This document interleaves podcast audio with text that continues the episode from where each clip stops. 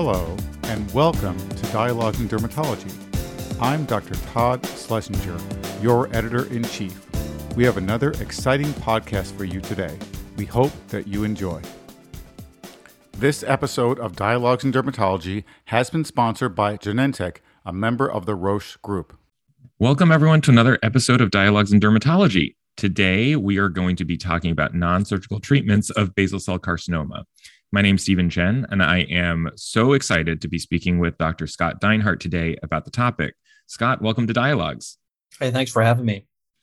Well, if it's okay, we're going to jump right in because there's a lot that we can talk about on this topic. So, just to start off thinking about basal cell carcinoma, I think we all think of it as primarily a surgical disease. We know when to excise it, we know when to refer to Mohs, we know how to ED&C it depending on the subtype of basal cell that we have.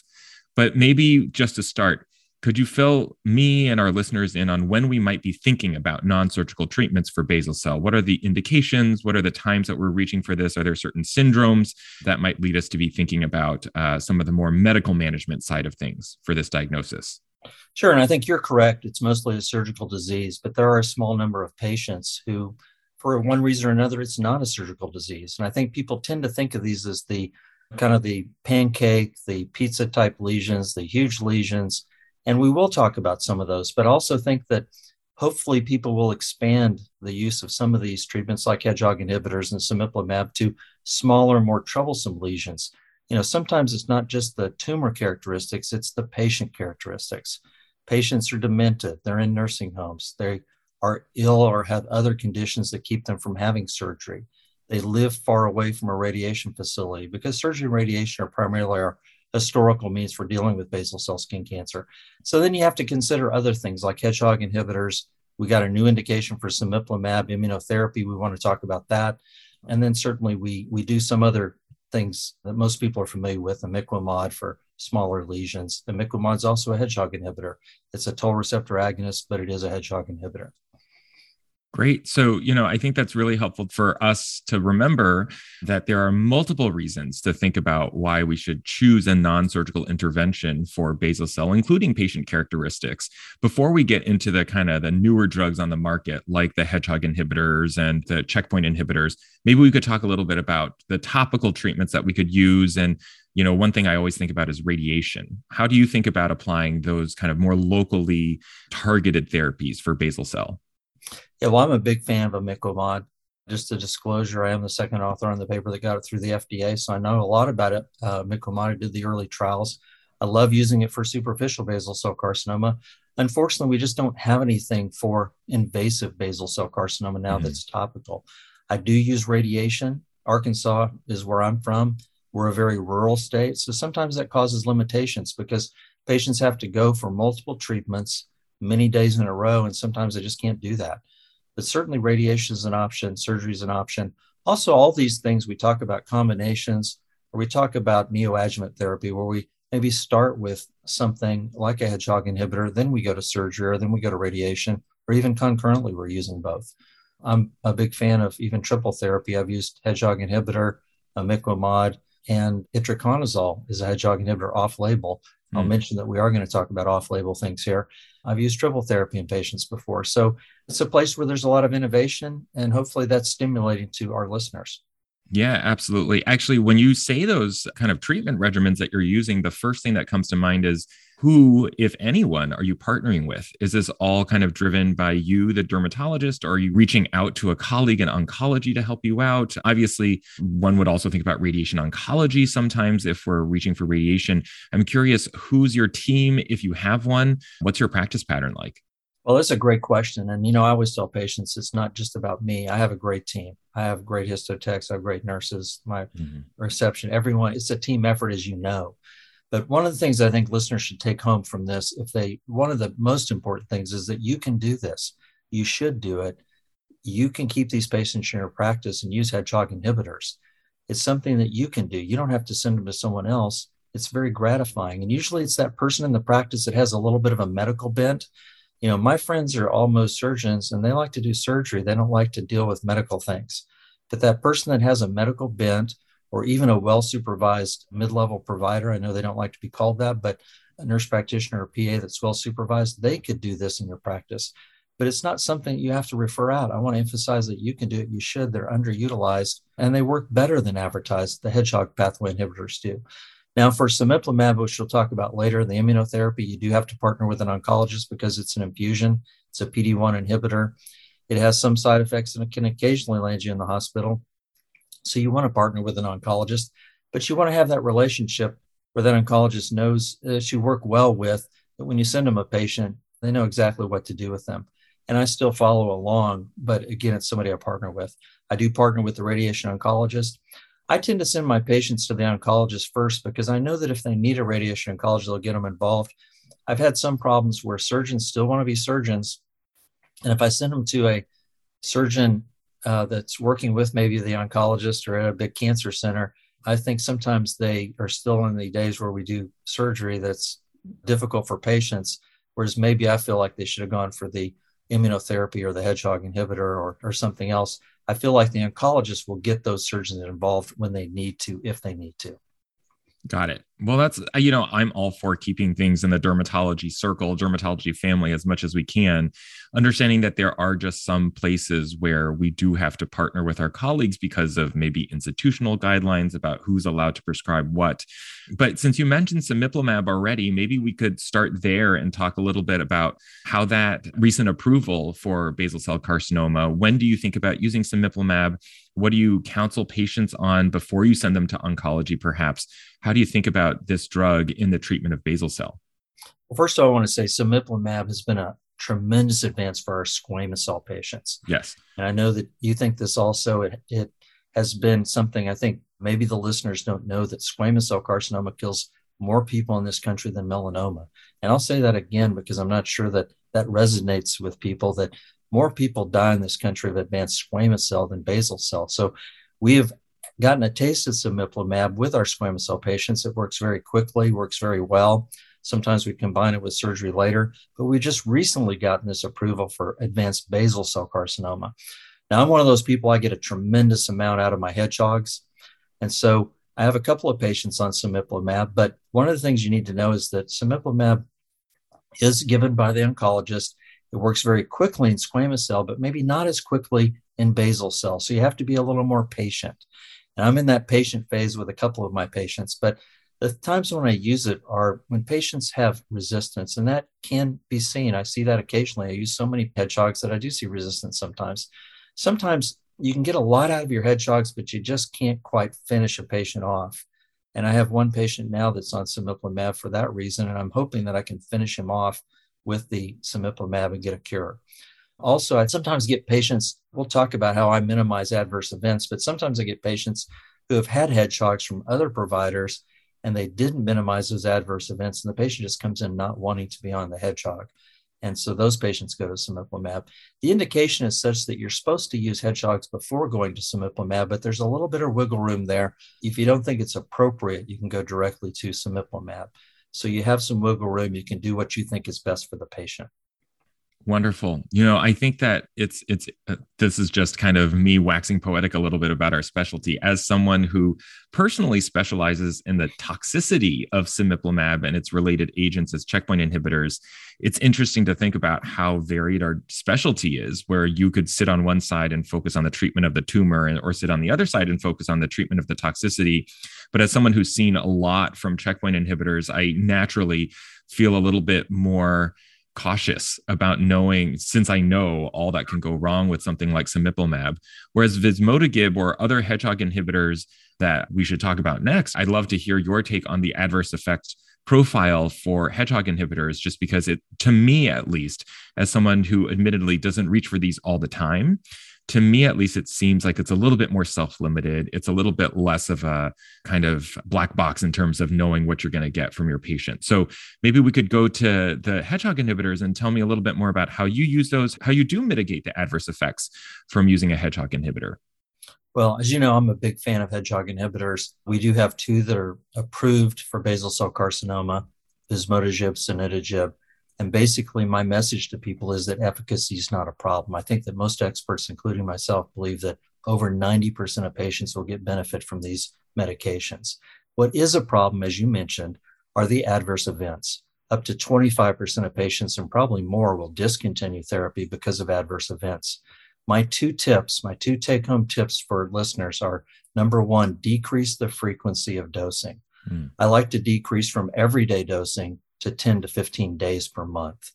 And I get great results with that. And again, you mentioned you're not going to crush anybody with, with hedgehog inhibitors and particularly low dose inhibitors. So you see the, the little old lady in the nursing home with the bleeding lesion that's getting infected, you know you're not going to crush her or land her in the hospital with hedgehog inhibitors. My second tip is to use L-carnitine for the muscle cramps. As you know, the big three are muscle cramps, alopecia, taste disturbances. Muscle cramps are perhaps the most onerous, and a lot of people discontinue because of this. So if you decrease the frequency of dosing and you use L-carnitine, which is an amino acid, you can buy it a health food store or on Amazon. I actually buy this stuff and keep it in my office. So when I start a patient on, I hand them the stuff and tell them where to get it, and I have them started before I start the hedgehog inhibitor. Mm. And that way, it reduces the muscle cramps. They're on a lower dose anyway. A lot of my basal cell nevus syndrome patients are on 10 a month. They've been on five or six years and they tolerate this very well. So, those are my two big tips. Again, I think dermatologists are the experts in skin cancer. We should do this for our patients. And trying to send this off to someone like an oncologist, I understand the oncologists are very good and they can handle this, but I think that we are the experts. We should be doing this this is a dermatology thing. I love it. One of the things I always say when I'm trying to sell the field to a potential applicant, a medical student, is dermatology is one of those things where you really own the patient's organ from start to finish. And it's great to hear that. I'm interested, if it's okay, I'd love to chat a little bit about the L carnitine because I do use L carnitine for the muscle cramps and the myalgias that I see when I'm prescribing something like isotretinoin. And so I'm surprised to hear that it also works when you're using a hedgehog inhibitor. I personally have never been able to figure out exactly what the pathophysiology is or why the mechanism of action of that supplement for why it works. You, I presume, have looked into it. I'm curious if you have a little bit more insight as to how it works and why it works. I do. First, let me tell you that I want to give Dr. Black in Lexington, Kentucky, the recognition for pointing this out to me. Mm-hmm. I was just having a casual conversation with her, and she explained to me that she'd been using L-carnitine in all her patients, so she wasn't having muscle cramps. And she had her first patient was a weightlifter who was using this, so she figured out she'd just keep using it. And that was a big epiphany for me. We did a little study and published it the Stanford group did a small study and showed there was a dramatic decrease in muscle cramps. So there is some literature out there that supports this. Mm-hmm. And when you talk about how it works, there is a mechanism. And what happens is that we don't know the hedgehog pathway. I can simplify it for you, but as you know, it's extremely complex. It makes you dizzy just whoever put this thing together. It's just incredible how complex these pathways are. But what we think happens is that the cell, the muscle cells, are flooded with calcium. That's why at first we thought, well, let's use some calcium, you know, blood pressure medicines, things like that. But what happens is the muscle cell is flooded with calcium. What L-carnitine does is it supercharges your mitochondria. It basically gives those mitochondria the energy to support the pumping out of that calcium. That's how we think it works. So basically, you're supercharging your mitochondria in those muscle cells. They're pumping out the calcium, and that is keeping you from having the muscle cramps. And that's also why things that work in other types of muscle cramps don't work in these type. You know, doing pickle juice or having people take magnesium or other things just isn't really, it doesn't work because of the mechanism of action. But I think that's the best science. And I think it's supported by good research. And that's why we think L-carnitine works. What's amazing to me is that we have this L-carnitine that we buy in a health food store. And again, it's one of these alternative medicine type things where people say, well, that doesn't work, this doesn't work. But there's a whole bunch of medical literature that shows that L-carnitine works for other things. A lot of my family docs are giving it to their older patients because it does increase their muscle strength. And as you know, as you get older, people tend to fall. They don't have good muscle strength, their tone. That's a problem. A lot of my doctors, when I do send a little letter to them telling them I'm putting this on the patients, putting them on this medication because I want them to know. And they say, oh, we're familiar with that because we use that in the nursing home. So it's used for other things also. Wonderful. That's great to know. Something that I look forward to discussing more in detail with my residents. If it's okay, I'd love to just kind of pose a patient for you. Like, let's say someone comes in, they've got metastatic or locally advanced, or the patient characteristics are such that you want to start them on some type of systemic therapy. Would you be able to walk me through what you usually think about? Like, what do you start with? I know it sounds like you usually start with a hedgehog inhibitor, maybe move to cemiplimab to kind of clean things up. But how do you approach that patient that comes in, and what's your first move, and what comes after that? Well, let me tell you, I do a lot of these patients, and a lot of patients seek me out or find me because I'm the one that's willing to do this. But I think that, again, one of my messages for dermatologists is you should do this also. It's very gratifying. Your patients will love you for it. And if you're medically inclined, it's really a lot of fun. A lot of times, my nurse already tells me before I walk in the room that this is that kind of patient. Mm-hmm. And I want to mention that no treatment at all is often in the discussion. So when I see a patient, I come in, if it's the 93 year old patient in the nursing home and they're not having problems with their lesion and it's not something that we have to treat, many times no treatment at all will be, I'll follow the patient. So I think that's always in the discussion. And then you're right, I tend to talk to them a little bit. And a lot of times it's the patient's decision. We talk about, I have a bill for this. Sometimes you give them the pamphlet that shows all the side effects and stuff, but I say, but I've got a way to mitigate the side effects. I can cut these down so that they're not a problem for you. And then I always make a deal with them. You know, if it's not getting better in a couple of months, we get off of it. Of course, I told you almost everybody, hedgehogs work very quickly, they work fast. And by the time that the patients are having any kind of side effects, which they usually aren't because I'm on lower doses with L-carnitine, they're already getting results and they're generally happy. Sometimes I have, so that's the discussion. I think sometimes I have patients that come in that have been on hedgehog inhibitors with other people. Again, that's when I'm thinking more, let's go to some cemiplimab.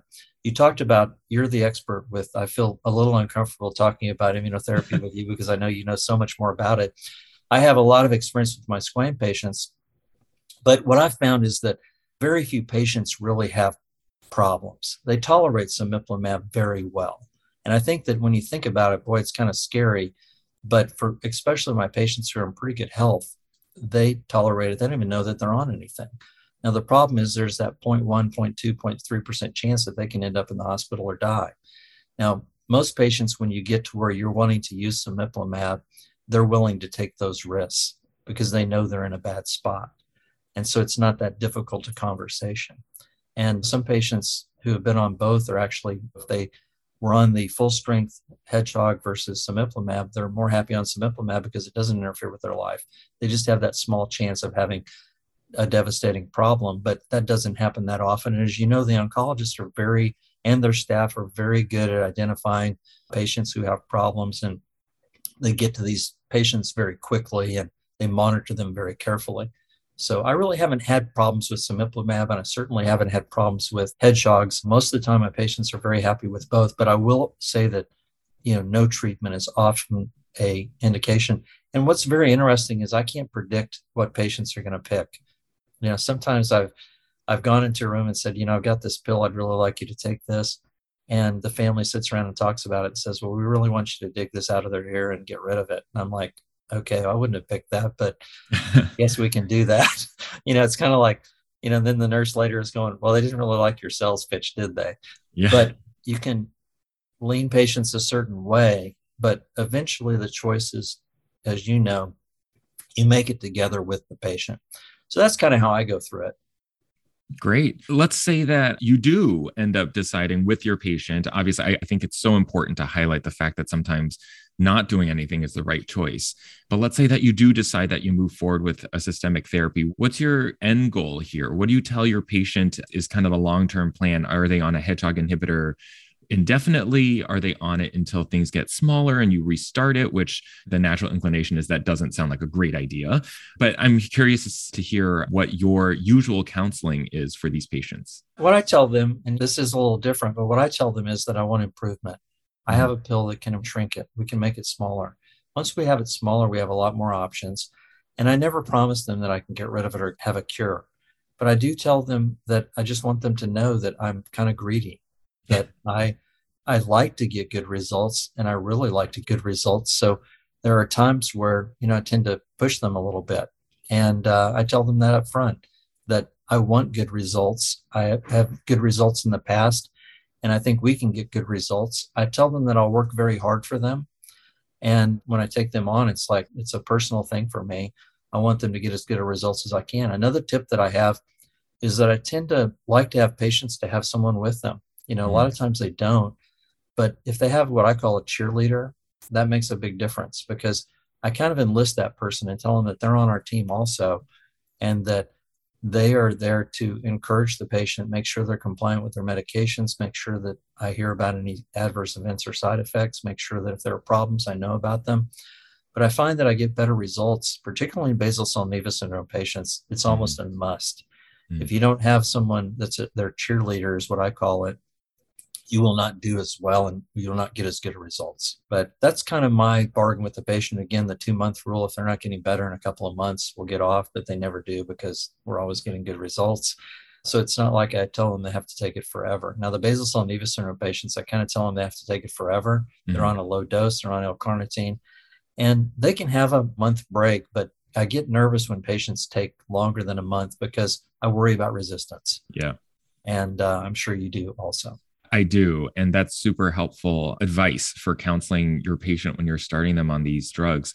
I guess one other quick question for you is insurance ever an issue? Do you ever run into a problem with getting it covered? And if so, any tips on how to ultimately get that medication for your patient? We do a lot. I have a large practice in Arkansas. We do a lot of biologics, and it is a nightmare. And you have to have people that you work with. The nice thing about hedgehogs is that it's a one page form. You just have to check the box that they have advanced basal cell and you have to put in an ICD 10 code and you sign it, and that's pretty much it. In Arkansas, we have to write a little note. If it's Medicaid, we have to kind of explain why we're doing it, but it's generally always approved. The other thing that's nice is I do have patients that I've treated that, you know, my patients bring other patients in. They find them in the in the homeless shelter or something. I've treated a few homeless patients and I've been able to get medication from them because the companies have a foundation that can provide that for them and have samples of you know hedgehog inhibitors that we can use. I don't think it's a big burden. I think it's much easier than the biologics. You don't have to go through so many hoops. So i don't really see that as an impediment. I think people that say that haven't used them. It's like don't use that as your excuse. That's it's so easy. That can't be your excuse for not using hedgehogs. The other thing that i will say about patient progression is it's always hard to know when to stop mm-hmm. because patients come in after uh, you know, if they're on lower doses, it might take six or eight months or something. They come in and they're like, well, it's gone. Or even after a couple of months, the family's like, oh, it's no longer bleeding and getting infected. It's gone. And you're like, well, it's not really gone. Mm-hmm. You know, and then you're worried about stopping. Sometimes if you do think it's gone, you can get a biopsy, but patients don't want to necessarily get a biopsy. So sometimes my deal with them is they'll say, why would I want a biopsy? It's gone. I go, well, I don't know if it's gone. And so what I tell them is, well, would you mind taking this another 10 days a month for another six or eight months? And they go, well, no, not really, because I'm not having any side effects. Okay. That's my bargain with them kind of. And so they're willing to not get the biopsy. And then sometimes you get biopsies and that just helps you figure out, you know, what you have left. But that's kind of the way I do it. Yeah, no, thank you. That's super helpful. Well, thank you so much for joining today, Dr. Dinehart. This has been such a broad, sweeping kind of conversation on non surgical treatment of basal cell carcinoma. And obviously, focused a lot on the hedgehog inhibitors, but still thinking about the fact that we have topicals, we have radiation, we also have cemiplimab, which is newly approved for this indication. But before we officially sign off, any other tips, trick, anything else you'd like our listeners to know?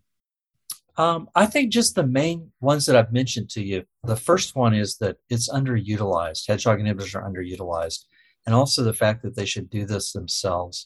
Don't send it to someone else. Find that medically inclined dermatologist or perhaps the high performing mid level that can do this in your practice. It's very rewarding. I would say that's really my biggest tip the decreasing frequency of dosing using L carnitine. Cemiplimab, great for squames. We're still getting experience with basal cell those are probably the big messages.